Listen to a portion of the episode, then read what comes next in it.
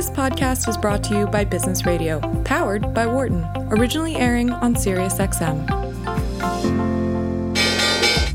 Welcome to our Behind the Markets podcast. I'm your host, Jeremy Schwartz. Alongside Wharton Finance Professor Jeremy Siegel, we tackle the latest market trends every week on Business Radio, powered by the Wharton School, SiriusXM, channel 132.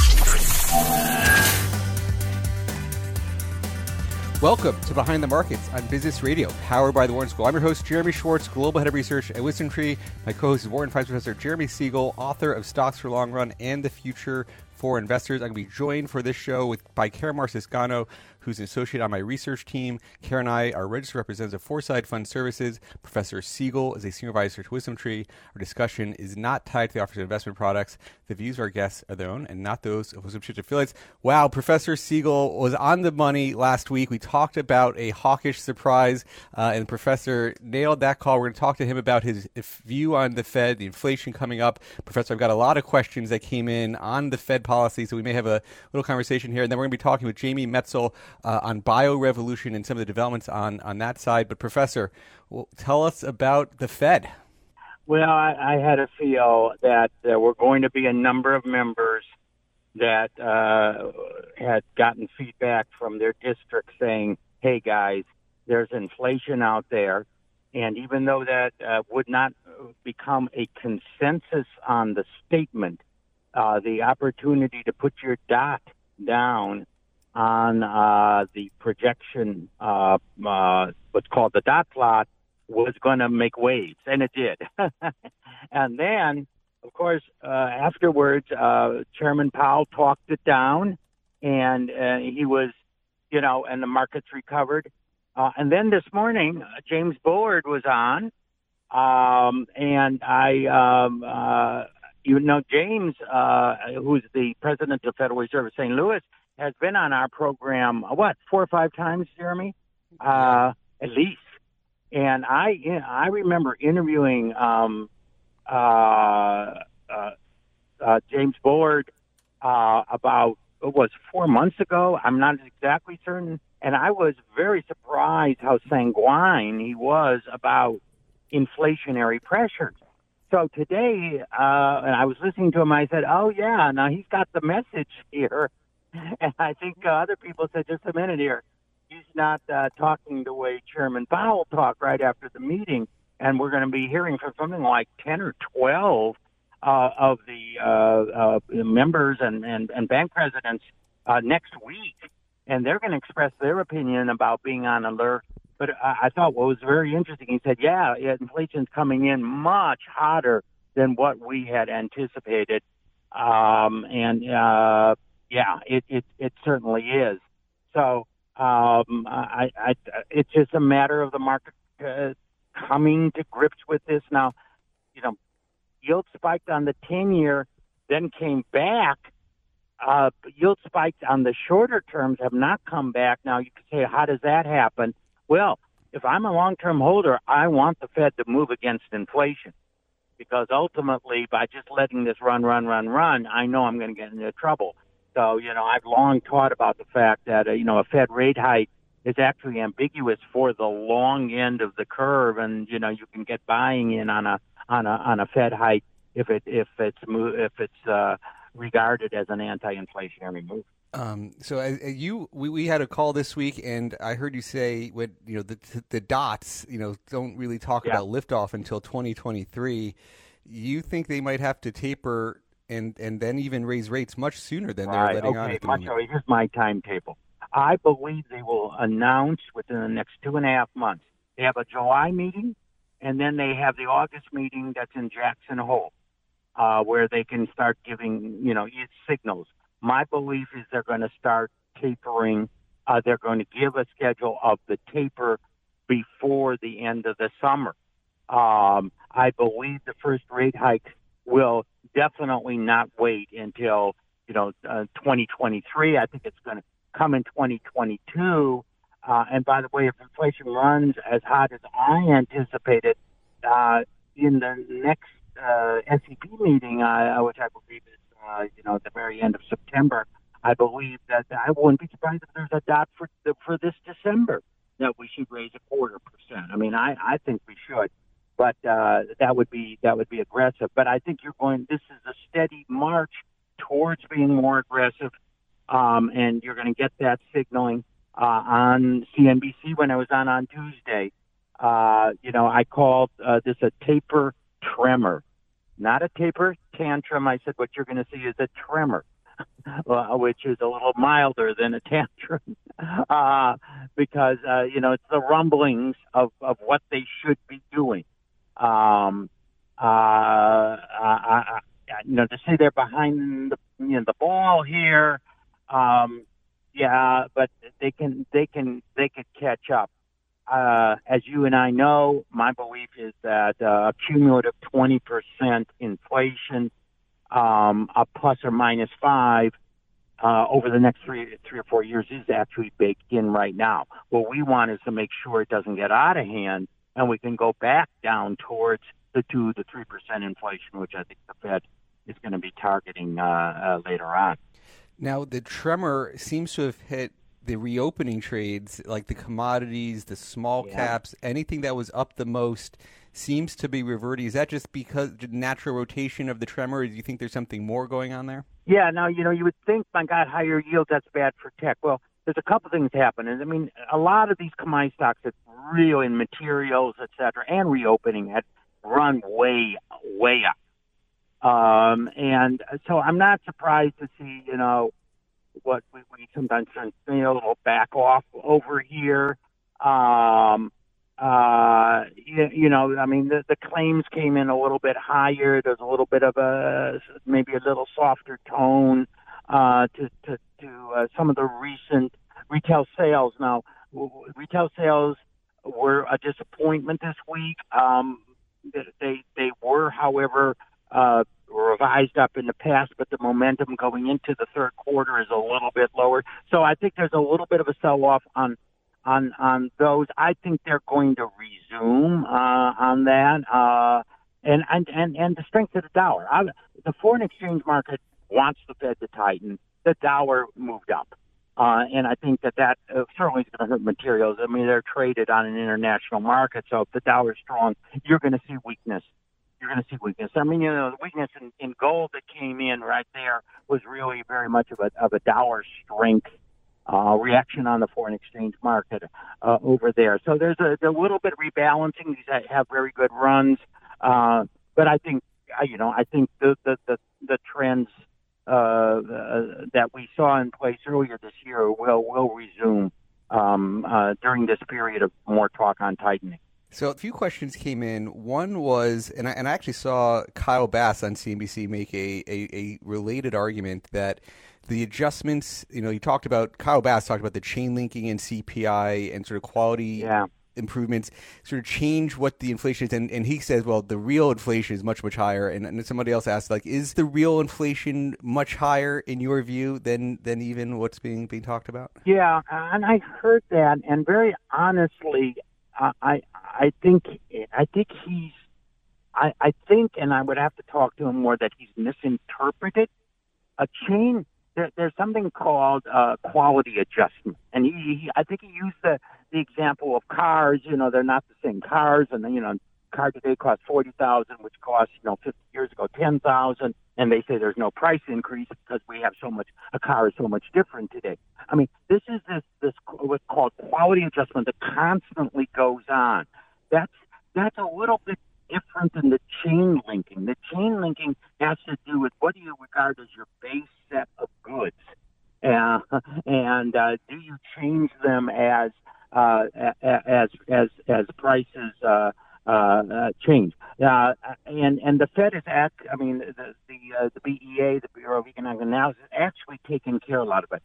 Uh, actually, uh, um, so I I don't think inflation is higher. Well, I'll tell you what I do think.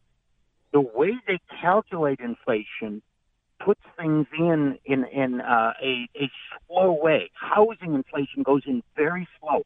The 20% increase that we've seen in housing prices, uh, existing homes, all the rentals and all that are going to slowly seep in, and housing is a huge part. So there's a lot of things that go in in a weighted way, and it, they're going to build up.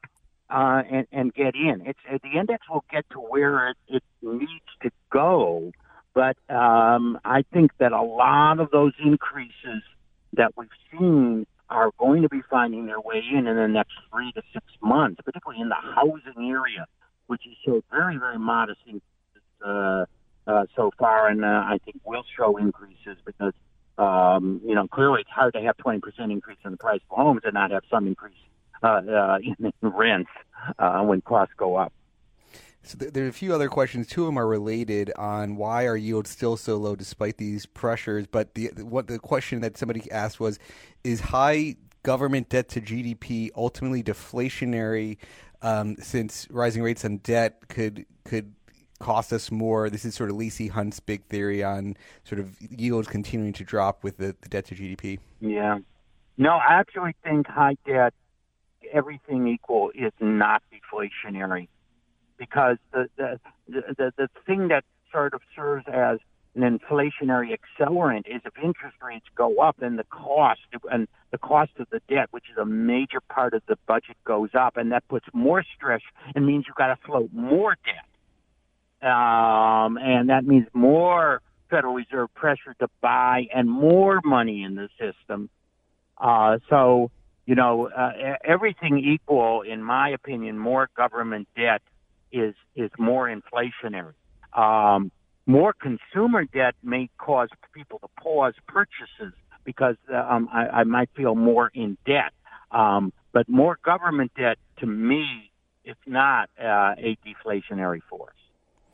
So how long is our tremor going to last, Professor? Is it a is it a is a few well, month scenario? Know, you know, those that live in California say that you can have periods of a few days for those tremors. Yeah, one person said, "Well, Dr. Siegel, a tremor, uh, it, it could either be a, a prelude to a big quake, or it could die out on its own." Uh, uh, I, I think, um, you know, let's face it, it's better for the market to have a, a whole series of little tremors, release that pressure on the fall, uh, rather than all of a sudden, you know, uh, by surprise, Powell comes in and says, "Okay, guys, you know, you know, we're we're down, we're not, we're stopping purchases, we're going to hike in six months, blah blah blah." And that that is that that is a uh, a taper uh, tantrum, uh, tumult, uh, earthquake, uh, and you and you don't want that. You want these little hints along the way. Um, uh, as I say, I, I still believe. I, I, I listen. I think Powell is an excellent uh, chair, chair fed, but I, I think he is buying the staff's opinion that this is all temporary. And my feeling is that there's a lot more permanent going on here. This is not going to be terrible for stocks. This is not going to destroy the economy, but it's got to be dealt with by the Federal Reserve.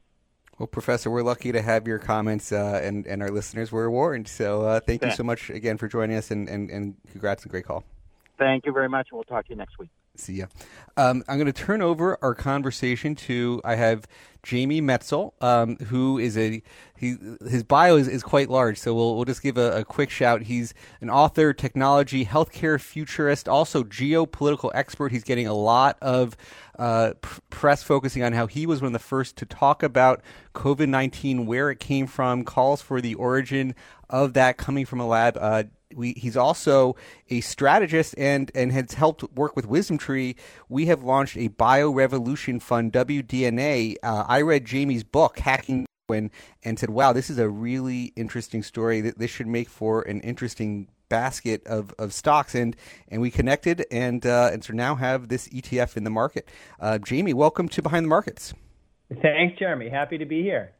Maybe you could give our listeners um, a little bit about your background, how you first got into studying all these uh, the biology issues back in your, your national security days. Uh, sure. Thanks so much, Jeremy. Yeah, so it was, it, for me in uh, in the 90s, in 1997, I went to work on the National Security Council. After I graduated from uh, law school, I did my PhD and then went to law school.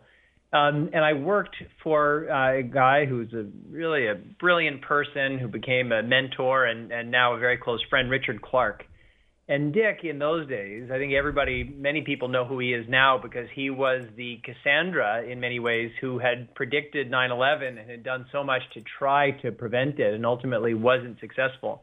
But what Dick always used to tell me is that the key um, to having a, an outsized impact, both in Washington and in life, is to try to see around corners, to see things that other that uh, in the future that other people maybe weren't seeing or weren't seeing as clearly. And I really took that to heart.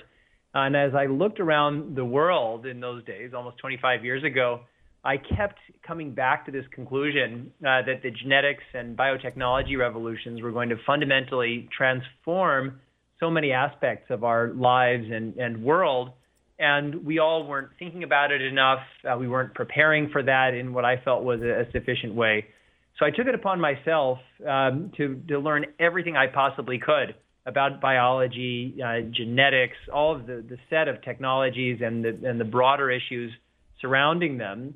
And when I was ready, I started writing uh, articles about the big picture implications of the genetics and biotechnology revolution. And those started to get a lot of, of attention. I was invited to testify before Congress and other things. And when I was doing all of that writing and speaking, I felt like I, what my message wasn't getting through because I felt that these technologies were going to be so transformative that we didn't just need to be thinking about them in the science world and in the regulatory world, but this was something that was going to be part of, of all of our lives. So I'd already written two books, one of which was a, a novel prior uh, prior to that. So that led me to write my two near-term science fiction novels, Genesis Code and, and Eternal Sonata, about the big picture Im- implications of these of these technologies. And when I was on my book tours, um, uh, talking about these novels to get people ready, I, I gave them the history and the story of the very real science and technology issues. And I could see in people's eyes that when they understood what was at stake, this story, they recognized how personal uh, this story was uh, was to all of them. And that led me to write the, the book that Jeremy that brought you and I together, Hacking Darwin, Genetic Engineering and the Future of Humanity. And then in, in all of that uh, process, um, I was invited by the World Health Organization to be a member of their expert advisory committee on, on human genome editing, and I'm involved with a lot of, of other things in this space, including becoming, in, in some in ways, certainly one of the leaders of this effort uh, to raise uh, important questions about the origins of the pandemic and call for the kind of comprehensive investigation that can help us understand what went wrong so we can fix our greatest problems. But the highlight, Jeremy, yeah. has been when, when you and I connected in this great and exciting work that we've done together. Yeah, we're going to drill into a lot of details, but maybe if you could, and you, we could have a whole show just on the pandemic and what's going on there. But if you had to summarize where you think the geopolitics are today, uh, what happened last year, what's happening now. If you, if you just boil it down very quickly, so we could focus on uh, the bio revolution story. But on your take on the geopolitics, what's what's going on in the world today with with with the relationship with China and all this? How, how what's what's happening? So this is a really important story. So China is obviously growing very quickly. Uh, it's becoming a much more powerful country. And there's a lot of that story that's very positive. In many ways, we don't live in a zero sum world. If anybody invents some great new technology anywhere, we can all be beneficiaries of it. Uh, many people, particularly in China, hundreds of millions of people have risen out of abject poverty. Um, but as China grows, um, it is uh, behaving in some very aggressive ways in, in many parts of, of the world. And the United States, which I think you know, probably the crowning achievement of the United States is helping build, leading the process of building what we call this this post-war international order, which some call it this world of globalization, but everything that we have of trade and the internet and just this idea uh, that we can be stitched together around a common set of norms and it's highly, highly imperfect, but it's a, really a crowning achievement of the United States. And as China is pushing into that space, there's a real question over whether China is uh, is going to work to strengthen a system that benefits everybody, um, or whether it's going to see the world in a, a zero-sum manner uh, that that harms the rest of the world. And I think there there, there are examples of both of those. Um, certainly in the South China Sea, where there's just a massive land grab, um, that's an example of, of zero-sum thinking, but maybe in climate change or some other areas, there are greater opportunities for uh, for collaboration. And in the context of the pandemic, all of these issues have been uh, brought even to um, to sh- into sharper uh, relief. Um, first, there's just this basic question of where does the pandemic come from, and, and I've been one, as, as, as we've said, calling for a full investigation. China is uh, is, is blocking that. Um, but whatever our, our, views, and certainly tensions between the United States and China, and Europe and China are are, are growing. China's not going anywhere, uh, and so while we definitely need to have a world that's based on common standards of behavior, not just for others but for ourselves as well, um, we, we, we can't just pretend like China isn't there. It's a big, important country, and we need to find the best possible way of cohabitating. Yeah, I'm sure we, we should come back to this story uh, or the future of how it's progressing and, and what you see developing there. So uh, I'm sure we could drill in there a lot more. But let, let me just reintroduce. We're talking with Jamie Metzl, who is a special strategist for Wisdom Tree on our Biorevolution Index and, and fund. Um, Jamie, let, let's talk about the advances in technology that facilitated this sort of rapid evolvement in genetics that you think is sort of and, and just the DNA sequencing, how that's all shaping where these biology trends are not just going to be healthcare. I mean, talk about how it all came together yeah. and, and, and yeah.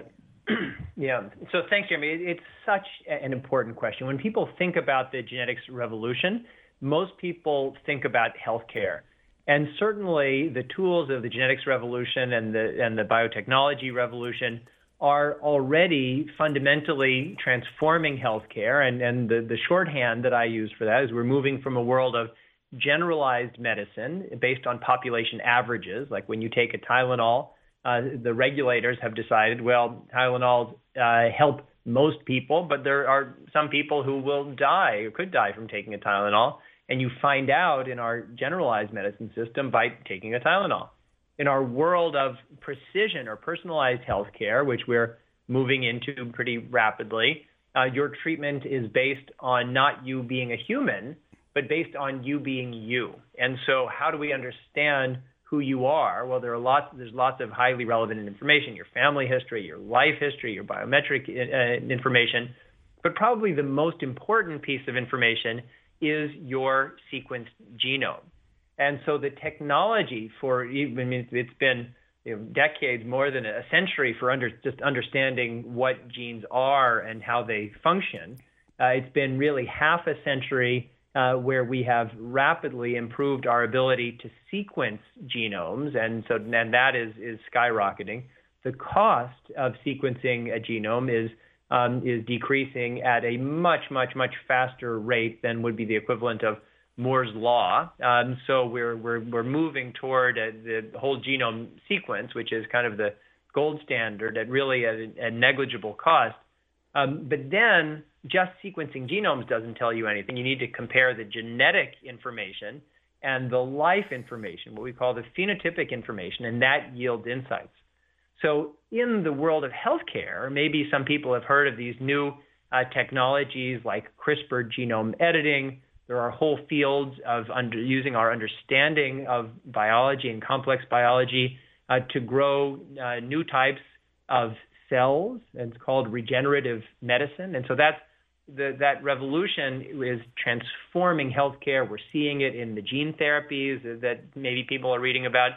Certainly, we're seeing it in the vaccines that uh, my guess is most of your listeners, Jeremy, have inside of their bodies, which are truly miracles uh, because certainly the mRNA vaccines, we had to understand how the cells work.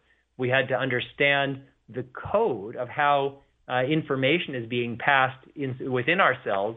Then we had to find out how to rewrite that code and inject ourselves with a new set of instructions for our bodies to do something that they weren't designed to do, which is to create uh, the equivalent of the spike protein from the virus and trigger the immunological response inside of our bodies. So the healthcare revolution is incredibly exciting.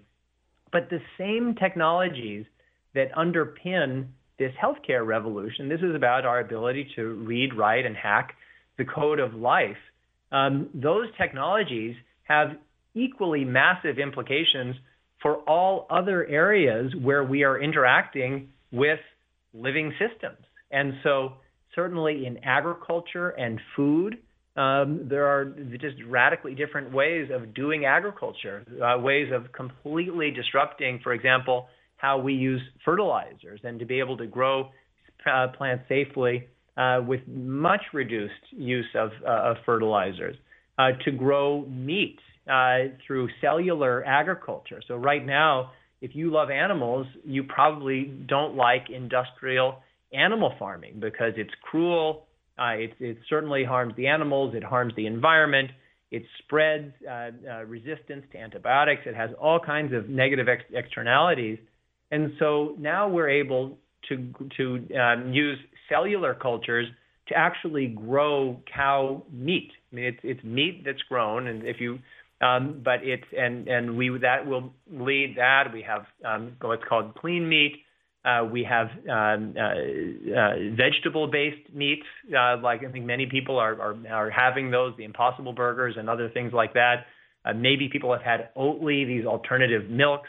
There are lots of ways of achieving the pretty much almost the exact same outcomes but doing it in a more environmentally safe way. And I get this is it's it's a little scary uh, for people, um, but I think going to an industrial farm would also be scary for people.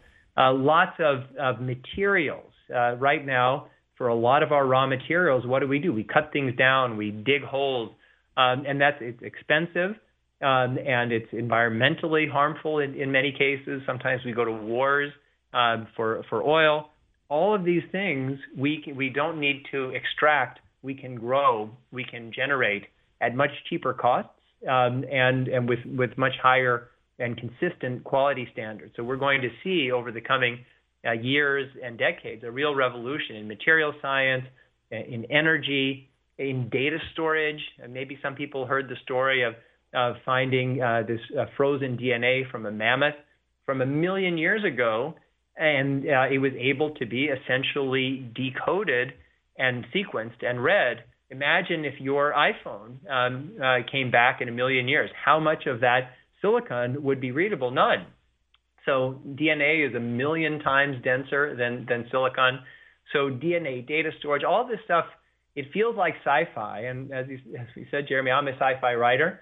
Um, but the balance between science fiction and science is is really those two things are, are coming together. And so one of the reasons why I'm so excited about the Wisdom Tree Biorevolution Fund um, is it really is is focusing on this mega trend, uh, not just the healthcare, which is is huge and, and significant, um, but that that the same technologies and in some cases even the same people working on the same uh, technologies from healthcare are uh, are pioneering some really exciting new developments in other sectors and the, and the fund is is designed uh, to capitalize on those on those sectors and on the broader megatrend as it plays out over the coming years. Hey Jamie, it's Kara. Great to talk with you. I know the topic of genetically modified food or cellular agriculture can, you know, raise red flags for some. So I would love to get your thoughts on how, you know, the applications of the biorevolution can actually be viewed as a as a positive from an ethical perspective um, I know one thing you've mentioned is helping address nutritional deficits right. and, and subjects like that.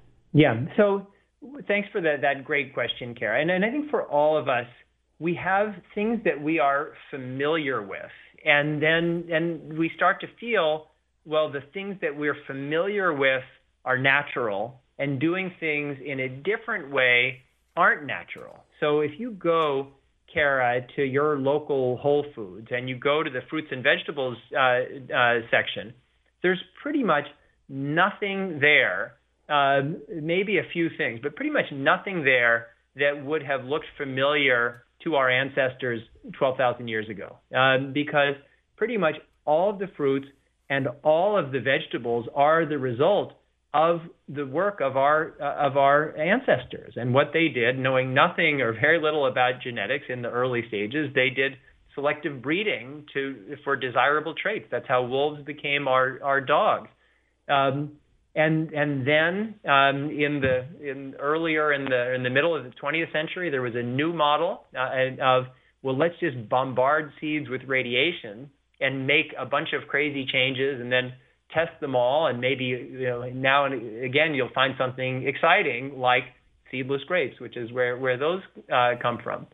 And so now um, there's the, the, there's a whole field of saying, well, we we can understand the genetics of different plants, And it's not it's not GMO where it's not transgenic where you're taking something from one plant and putting it into another plant or an animal into a plant in, in some cases. It's just saying, well, how do we understand the genetics of this plant? And if we want to have one desirable outcome, and that desirable outcome could be a familiar crop is able to grow in, a, in an environment where, because of climate change, things are getting warmer. And so we're able to potentially save millions of lives by just speeding up a process that could also happen naturally. It just would take many de- decades and cause millions of, of, of deaths uh, potentially through, through famine. Like, is that an okay thing to do? Is it okay um, to, to just think a little bit differently about for example, soil nutrition and plant nutrition, because we know there are some plants like legumes that we can grow and they replenish the soil, and there are some plants uh, like wheat um, that we uh, that we grow and they they uh, take the nutrients from the uh, the soil, which is why we have to grow legumes. Are there ways of thinking differently about soil nutrition through the manipulation of the of microbiome? And so I think, and then finally, as I as I mentioned before, and I, I, mean, I could talk about this for for days. Um, right now, we're all very comfortable when we go to our local um, our local supermarket, um, getting meat uh, or milk uh, that come from industrial farming, and industrial farming um, has a lot of cruelty uh, into it. We we uh, pump up these animals with antibiotics um, because the conditions in which they're living are so dangerous that without it they would get sick, and it also makes them grow faster, and that creates antibiotic resistance. Um, we're poisoning our uh, environment. Um, we're uh, it's it's quite cruel to the uh, uh, uh, to the animals. We're using huge amounts of land that could otherwise be used for all sorts of purposes including by planting more trees and and uh, which and so there's all these great things, and we're not loving these animals uh, because you know the average dairy cow or the or the average cow or pig or chicken that's born to be slaughtered in an industrial farm, we're not loving those animals. We're treating them as a means to an end. And so if we had the ability to grow either plant-based meats, which are very, very similar with high nutritional, uh, very high nutritional value, equivalent at taste, equivalent look and feel, um, or if we are able, at which we are, to cultivate uh, essentially meat from stem cells without even harming the cow or the pig or the chicken, but just to grow meat, um, it seems like that's a good thing to do. Uh, and the cost will, will relatively quickly, it'll become less expensive uh, especially if you factor in all the externalities and growing these uh, these animals with the sole purpose of using them for food, with all the waste um, of the parts of their bodies that we're not even using for uh, for food. So I, I do think that these things, Kara, tend to shift. And right now, I think there's a little bit of an uncomfortable factor. People are kind of used to the way we've done agriculture, the way we've done farming uh, but I think in a very, very, very short number of years, um, we're going to see a pretty significant generational change, which has already uh, begun. Uh, we're seeing it with Oatly, we're seeing it with Impossible Burgers, we're seeing it with with lots of things where people want to have the nutritional benefits, they want to have high quality food, they want to protect the environment, they don't want cruelty to animals, they don't want to spread antibiotic resistance, and I think it's it's just a win-win-win. And there are some really fantastic cutting edge companies. Um, and those are the ones that we're bringing into our, our basket of companies in, in WDNA, which is really exciting. And these, these non health sectors of the genetics and biotech revolution are just growing with incredible speed. And that's, that's the energy and the vitality that I think we're trying to capture. This has been great. And Jamie, to your point on, it sounds like science fiction when you talk about growing animals, uh, sort of farming. It, it, it, really does sound amazing uh, and unbelievable, but uh, it, it's becoming reality. Um, we're talking with Jamie Metzl. We're going to have him for the rest of the program. Kara Marciano also with us. I'm Jeremy Schwartz. This is Behind the Markets. Uh, Kara, maybe we could talk a little bit about the index and the exposures. Um, you know, when people think about biotech, there, there often is a focus on genomics and genetics, which was the focus uh, in, in, a large part of Jamie's book. Uh, but it's sort of often very narrow to either very deep dives on genomics or broader healthcare. How would you describe uh, sort of this index uh, and and where how it differs versus what's out there in the market? Yeah, absolutely. So, as Jamie mentioned, the impact of the biorevolution in healthcare, I think, is well messaged and, and understood. It's the impact outside of human health in areas like Jamie highlighted, agriculture, materials, chemicals, and energy aren't fully appreciated today. So if we look at our index, 20% of it is outside of the human health sector.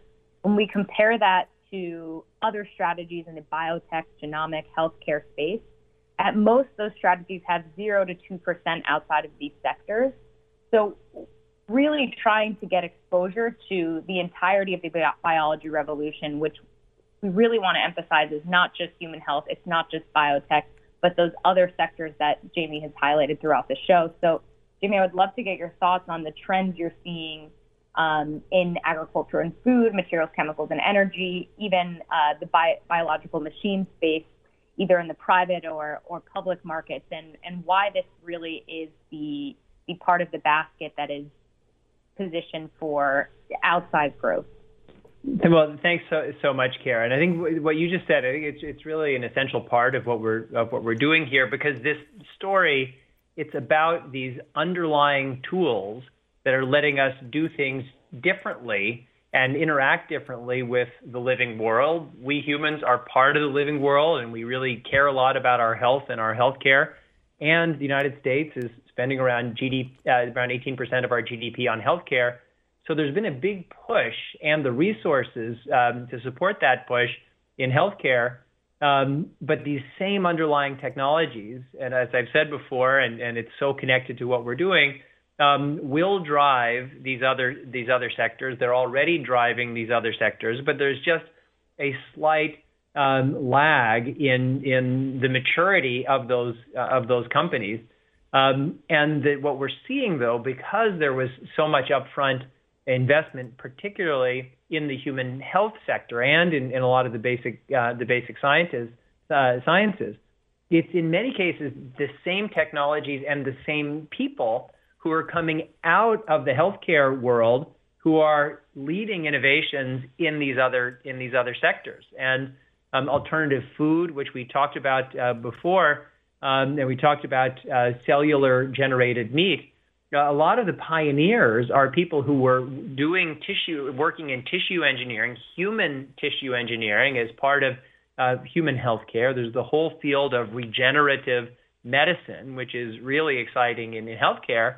And they said, well, wait a second, if we can grow human cells as part of somebody's treatment for some kind of ailment, um, like liver disease or, or something else, um, we can grow all kinds of cells. And that's why we're seeing all kinds of really interesting new companies that are just thinking differently about how we make things, how we do things. And so in agriculture, um, as I was saying before, um, we have uh, fertilizers, which were really fantastic. I mean, the reason why uh, we can have almost 8 billion humans on planet Earth um, is because of the innovations that we've had in farming and, uh, and um, particularly our ability to use fertilizers and uh, to grow uh, to grow our our our farming output. And there are a lot of, of strong arguments for different models of farming, sustainable farming. But the reason now we have we can can have so many people is because of these uh, the use of fertilizers. Um, but now with these new technologies, we aren't going to need fertilizers um, because there's a lot that's happening in the interaction uh, between the cells that are lining the roots of plants and the microbes in the soil. And so we're seeing companies um, that have the ability to to disrupt in a beneficial way the entire market of fertilizers, and that's really really exciting. Um, right now um, we have i think it's i don't know don't quote me on this but it's about 25% of the market um, for um, in the united states is for these alternative milks plant-based uh, uh, based milks like uh, Oatly is is a good example, and there's almond milks and and other things. Um, but we're re- really right on the verge of being able to generate cow's milk without the cow, uh, just from the cells, essentially through the process, process of fermentation um, using these uh, these culture cells that come from milk. And there will be some people who will say, well, why would we would we do that? Um, certainly, uh, the life of a milking cow, um, average cow lives about 20 years. Milking cows uh, tend to live around five. Uh, we've bred them to be so huge they all have arthritis. It's not nobody should volunteer to be a, a milking cow. Um, but it will ultimately, I think we're going to, when you take out, when you, we're going to be able to do it higher quality, higher protein level, uh, higher safety, uh, cheaper, uh, cheaper over time. So there are a lot of just different ways of doing these same things. And so all across the fields of agriculture and food, and we could go on uh, forever because there are so many exciting companies. There's, there are companies uh, that are making uh, beef uh, uh, without cows, but it's exactly beef, milk uh, without cows. That is exactly um, that's exactly milk. fish. We have some fish. Some fish are being fished to extinction, um, but we're going to be able to make fish that taste like fish. It feels like fish, not because it's mimicking fish, because it's fish. It's just rather than the, through the bioreactor of the fish, it's through the bioreactor of the bio uh, the bioreactor. The same kinds of, of, technologies are changing the way we think about plastics uh, that can be made um, from living materials, um, uh, nylon made of by understanding and and brewing using the genetic code of spider silk. Uh, and for each one, for each one of these big ideas, there are five or ten really interesting companies um, that are that are charging forward, uh, where there's some really interesting IPOs. Um, there are companies that are working in the field of synthetic biology. So two that are, are really interesting. Um, one is uh, is uh, Twist Biosciences that's in in the basket, and Ginkgo Bioworks, which um, uh, they they've just gone uh, public through a through a SPAC. Uh, but these are really interesting companies because basically what they are telling most other companies that if you are producing most of anything, there probably is a cheaper, better, faster way to uh, to access those raw material inputs, and it's not by digging things on the other side of the world and shipping them here. It's by creating them, brewing them, by understanding their the genetic code that creates those inputs and growing them. And so that's uh, that it's, it's like a it's a big idea, but it's a very very practical idea because in our global competitive world, for a lot of the things that we do, um, there are cost pressures, uh, and we need to keep costs down. We need to keep quality high. And it's not that, that all of these technologies, I mean, some of them are, are expensive now, but the cost curves are going down so quickly uh, that the revolutionary companies in agriculture, in food, in materials, in energy, in even in, in data storage, they are already there. They're growing very rapidly. Um, some big winners are already emerging, um, and that's what we're doing. And that's why this kind of our process of keeping an eye on the best uh, the best companies um, that are uh, that are uh, getting the public companies that are growing is the work that I think is makes this so exciting and makes it so that we're really thinking about where is this revolution going and how can we ride the wave of that really exciting and positive future we're, talking with Jamie Metzl, author of Hacking Darwin, a bunch of other books, uh, and a special strategist for Wisdom Tree.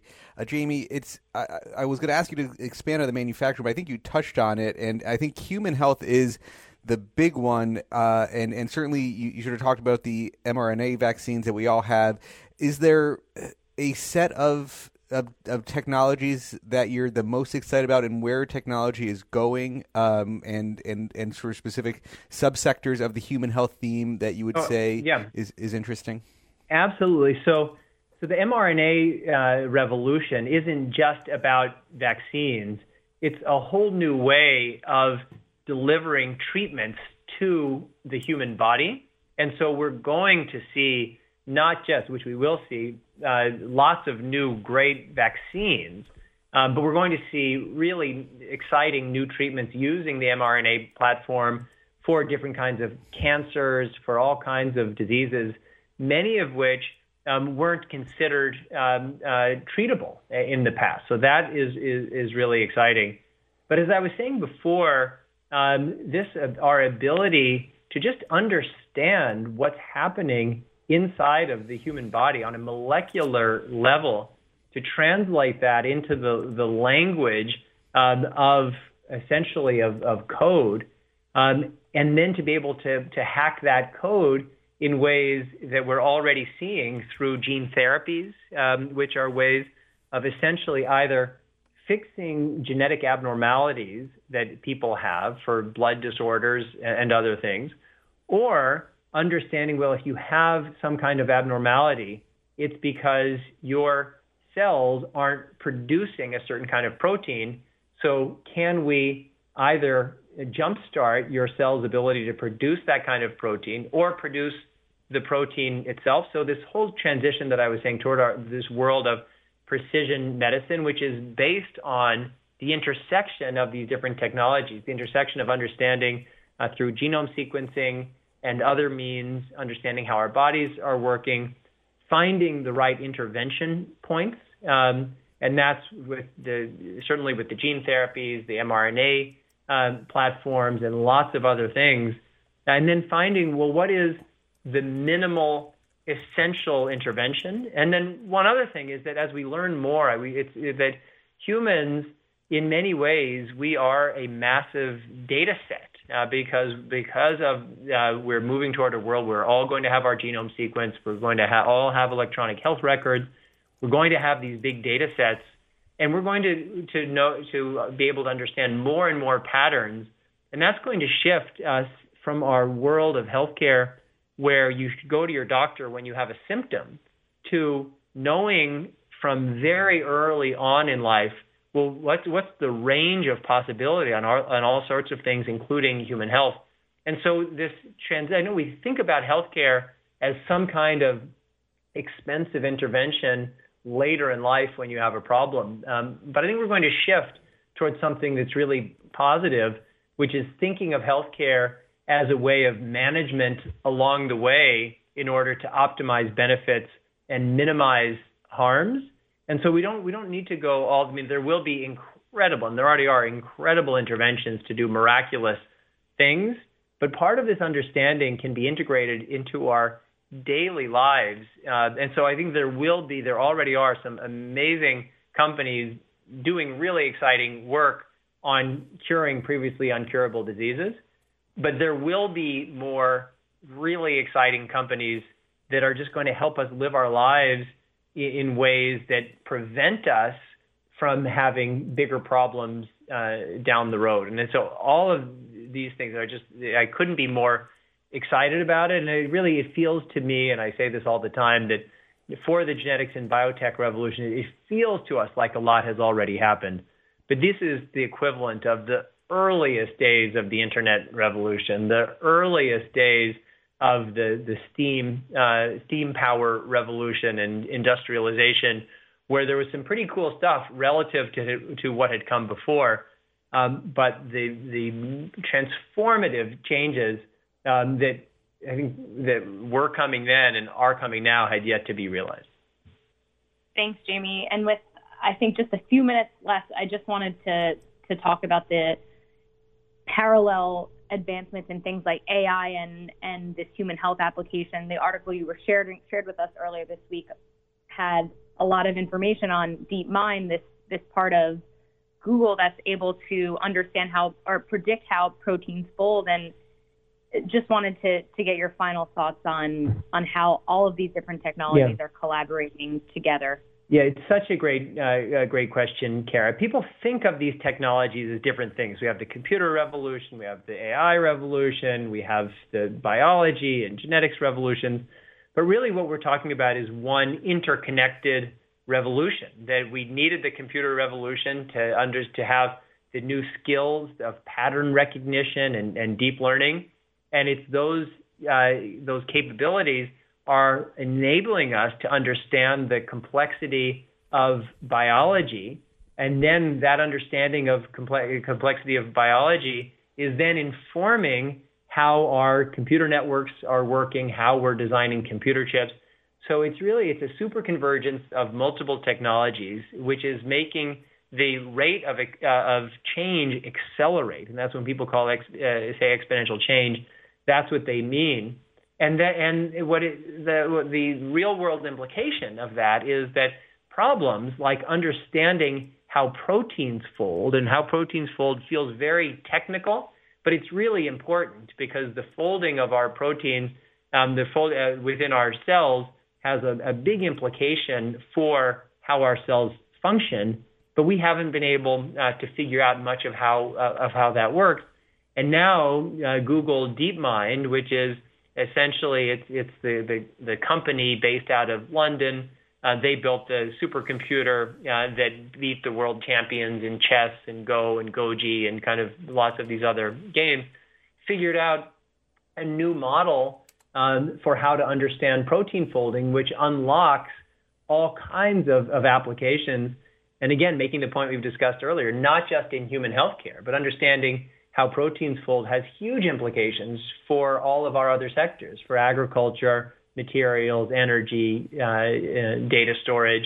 And that's why I think our, our core point is there's one big uh, revolution. And not only that, um, the same uh, DeepMind company, uh, they asked these computers to, to try to solve the, this problem of how do we make how do we just make the designs on silicon computer chips better, and uh, the the uh, the AI designed in a way that no human would have ever done, much more efficient silicon chips just by by by yeah we're running. We're at the end of the show. Uh, I, this is great. You can see why we uh, we love working with Jamie. Uh, it's been a fantastic tour of what's going on in the Biorevolution Index, WDNA, the fund that tracks it. Because we talked about Wisdom Tree's Biorevolution Fund, WDNA, I need to read, read a quick disclosure. There are risks associated with investing, including possible loss of principal. The fund invests in biorevolution companies, which are companies significantly transformed by advancements in genetics and biotechnology. The biorevolution companies face intense competition and potentially rapid product obsolescence. These companies may be adversely affected by the loss or impairment of intellectual property rights and other proprietary information or changes in government regulations or policies. Additionally, the biorevolution companies may be subject to risks associated with genetic analysis. The fund invests in securities included in or representative of is indexed regardless of their investment and the fund does not attempt to outperform its index or take defensive positions in declining markets. The composition of the index is governed by an index committee, and the index may not perform as intended. Please read the fund's prospectus for specific details regarding the fund's risk profile. Investors should carefully consider the investment objectives, risk charges, and expenses of the funds before investing. To obtain a prospectus containing this and other important information, please call 866-909-9473 or visit wisdomtree.com to view or download a prospectus. Investors should read the prospectus for specific details regarding the fund's risk profile carefully before investing. Uh, I'm Jeremy Schwartz. You've been listening to Behind the Markets on SiriusXM 132. Thanks to Jamie, Kara, our sound engineer, Chris Tukes, producer Patty Hall. Listen to our Behind the Markets podcast. Have a great week, everybody.